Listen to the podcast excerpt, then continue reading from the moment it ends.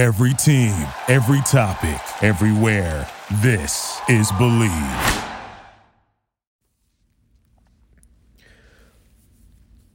Thanks for joining another episode of the ISO with myself, your host, Dan Dickau, for SB Live Sports. If you're listening to this, you are probably a frequent listener. If so, we appreciate that. Hit that subscribe button, write a review, share um, all of the things that SB Live Sports is doing um, throughout the country at the high school sports level, as well as my the ISO podcast. Uh, let us know how we're doing. Let us know how we can continue to improve. Um, but if you're listening, you are probably aware that we are now bringing the ISO podcast five times a week throughout the summertime. We were twice a week, but with going back to school, wanted to pick up our coverage and content. Um, and so we are now at five times a week. Today, September 8th, our mailbag episode. So um, appreciate everybody starting to send some questions our way.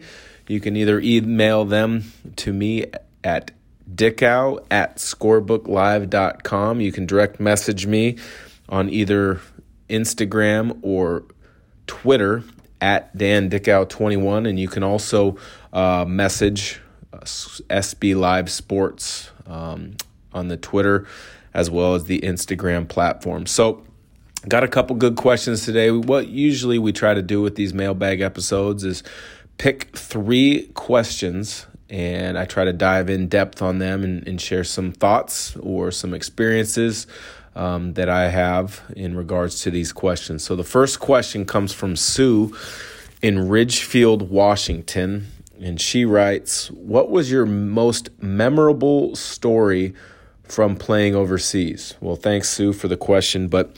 Uh, yes, I played overseas a couple different occasions. The first time for myself traveling overseas was when I was in between years transferring from the University of Washington to Gonzaga. I played for an Athletes in Action uh, team, which Athletes in Action, if you're not aware of, it's a faith based sports organization where they use the, the platform of the gospel uh, to be able to share their love of sports and their love of um, God and His Word uh, to people across the country. So many times you'll take a tour, you'll go to another country for a week or two, you'll play a number of games, um, you'll kind of have a chance to share your life story, um, the importance that you place in God, and share about your faith.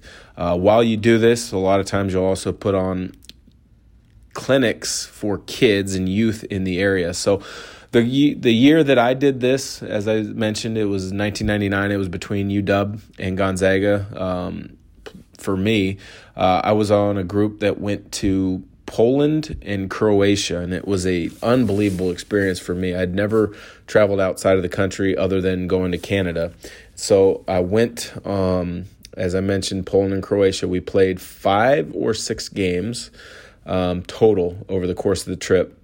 Um, you know, and in that particular um, overseas trip, we played in a town called Slavonski Brod in Croatia.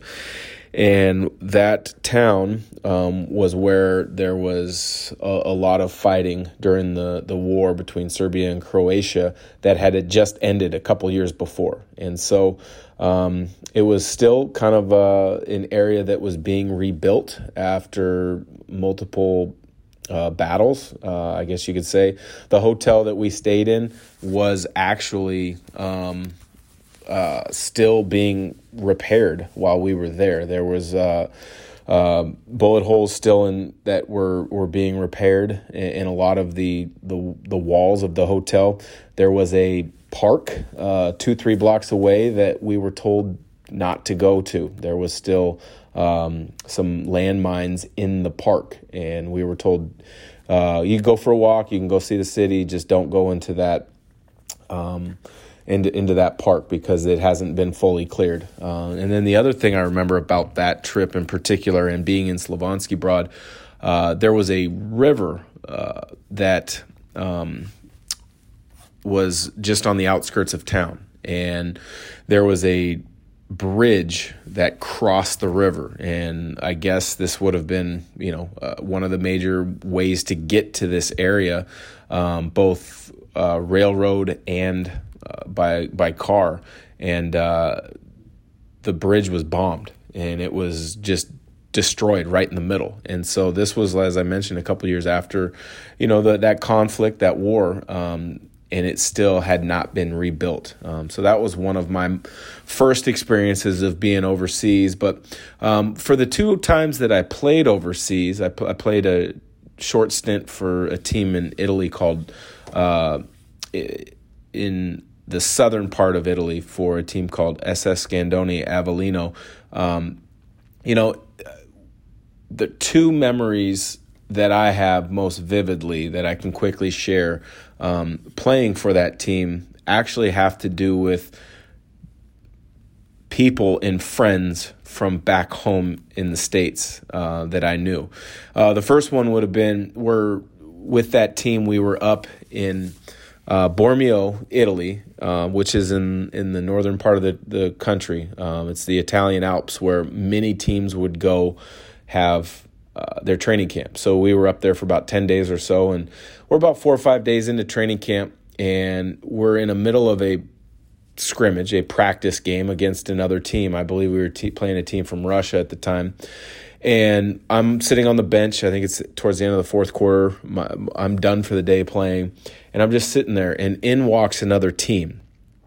And on that team was one of my best friends from college um, at Gonzaga, a guy by the name of Mario Kasun. Um, he was never deemed eligible by the NCAA to play at college, at the NCAA level, so he couldn't play at Gonzaga. Um, but he was still drafted. He played a year or two in the NBA before he went back and played professionally in Europe. And so he walks into the gym for, I believe it was Efes Pilsen, um, which is a, a, a tremendous team from Turkey.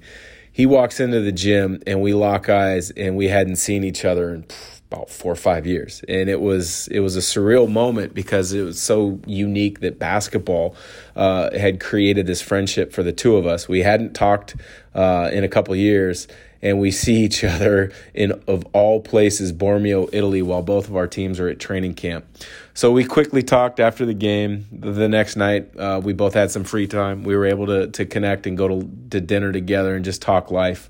Uh, we we've messaged each other, we've texted each other uh, since then, um, but I haven't seen him in person since then. That was uh, an unbelievable, memorable story for me uh, during my time in in Italy. Another one when I was in Italy was uh, we would have been um, we were done with training camp. This would have been a few weeks later, and we had a practice game about an hour and a half bus ride from where Avellino is. And all I'm told is we're playing a team from Greece. That's all I know. And so we walk into the gym and we're playing a team from Greece. Well, lo and behold, um, it was, uh, I believe the team was Panionios out of Athens.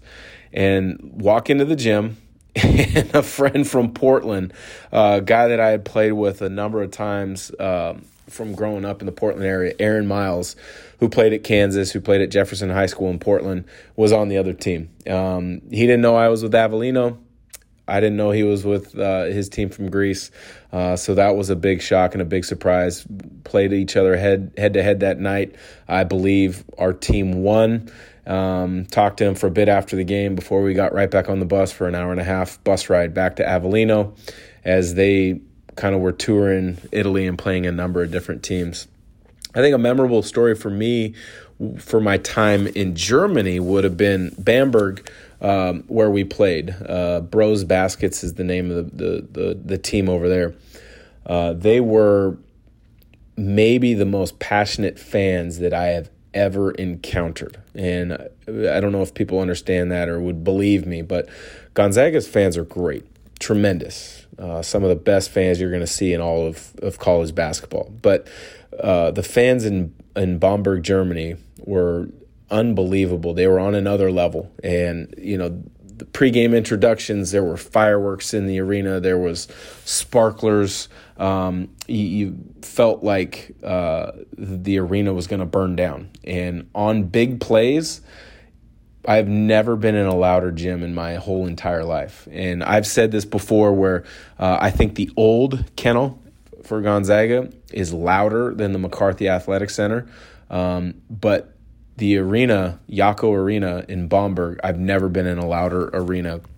Um, it, it, was a really fun place to play at. So those are a couple memorable stories that I quickly have from being overseas. Uh, there's so many stories that that myself and, and my wife have uh, in our short stints overseas that um, we need to write a book because people wouldn't understand and, and believe some of the things that that happened to us and we went through. And some people that have played overseas for eight, ten years have told me they never went through any of the things that that we went through or had the situations or the circumstances um, pop up for them that we went through.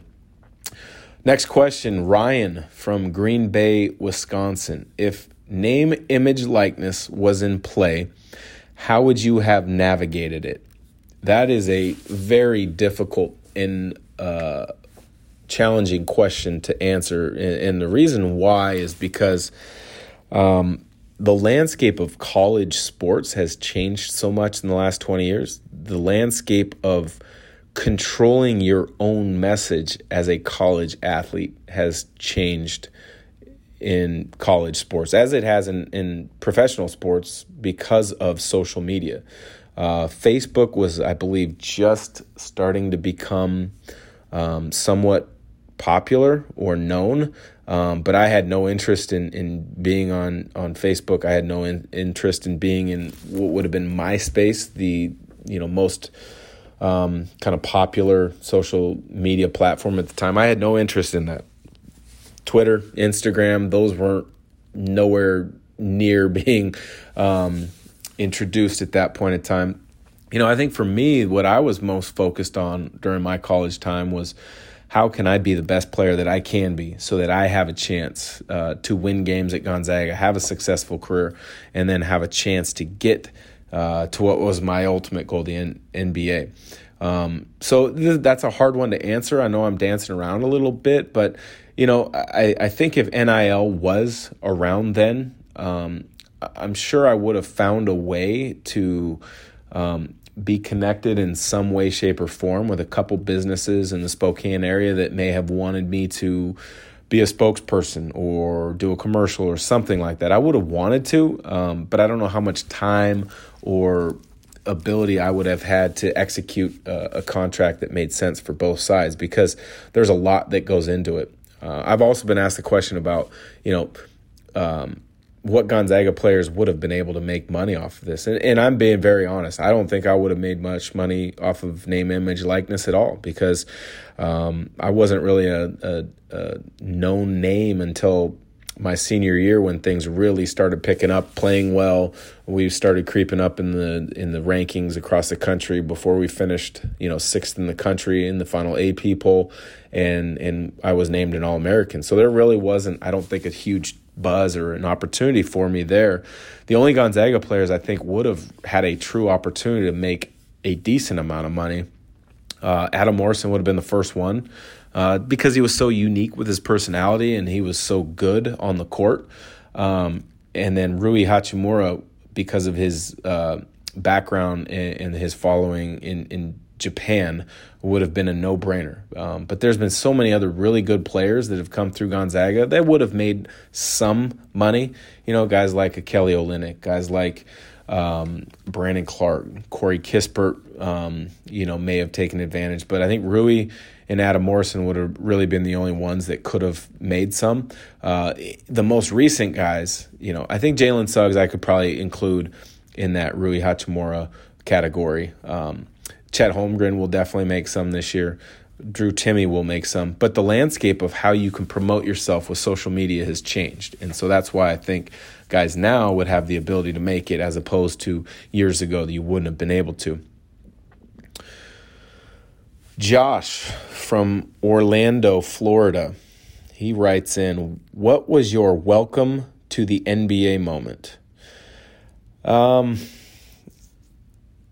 you know that that's that's there's there's a lot of welcome to the NBA moments I think that you have as a young player. One, the first one is you know being drafted, the excitement of that. The second one is going back and, and meeting the, the front office and the coaching staff that just drafted you and your teammates and meeting the media back there and for the first time and really kind of seeing, okay, this is real. This is these are the people I'm going to be uh, spending time with at practice, uh, preparing for games, being on the road with.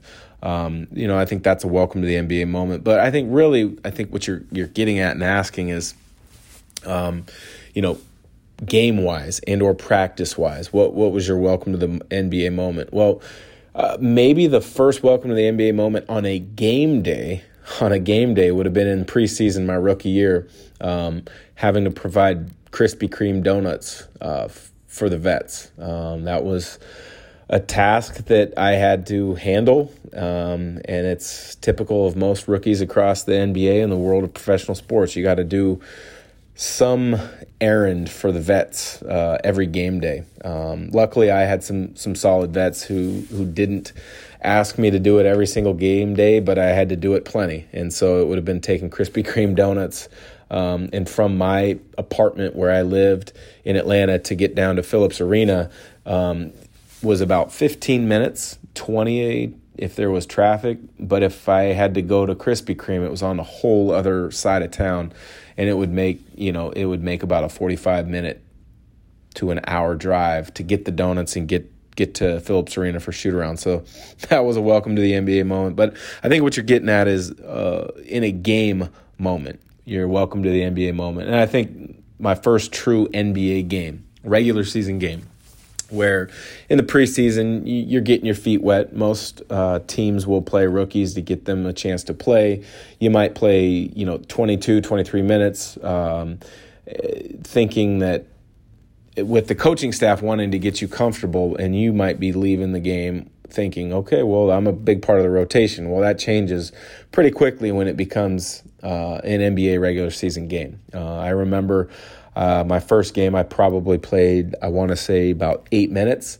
I had, I think, two stints uh, during that game one in the first half, one in the second. And the first true welcome to the NBA moment on court um, was I had to guard Jason Kidd. And I matched up against Jason Kidd uh, in the New Jersey Nets. And my first shot was not what you would want as an NBA rookie. You would love to have your first shot, just a rhythm jump shot, maybe a steal and an easy bucket in, in transition where you gain some confidence. Well, I remember clearly uh, shot clock was winding down. Glenn Big, Big Dog Robinson didn't want to take the shot with, you know, two on the shot clock. So he, he threw it to me and I literally just had to catch it and heave it so that we didn't have a shot clock uh, violation. So that was a that was a welcome to the NBA moment. My first NBA bucket was that same game. Um, drove left and finished with a little left hand um, running hook off the glass. I'll, I'll never forget uh, my first NBA bucket. That was definitely a, an exciting moment. I still have the basketball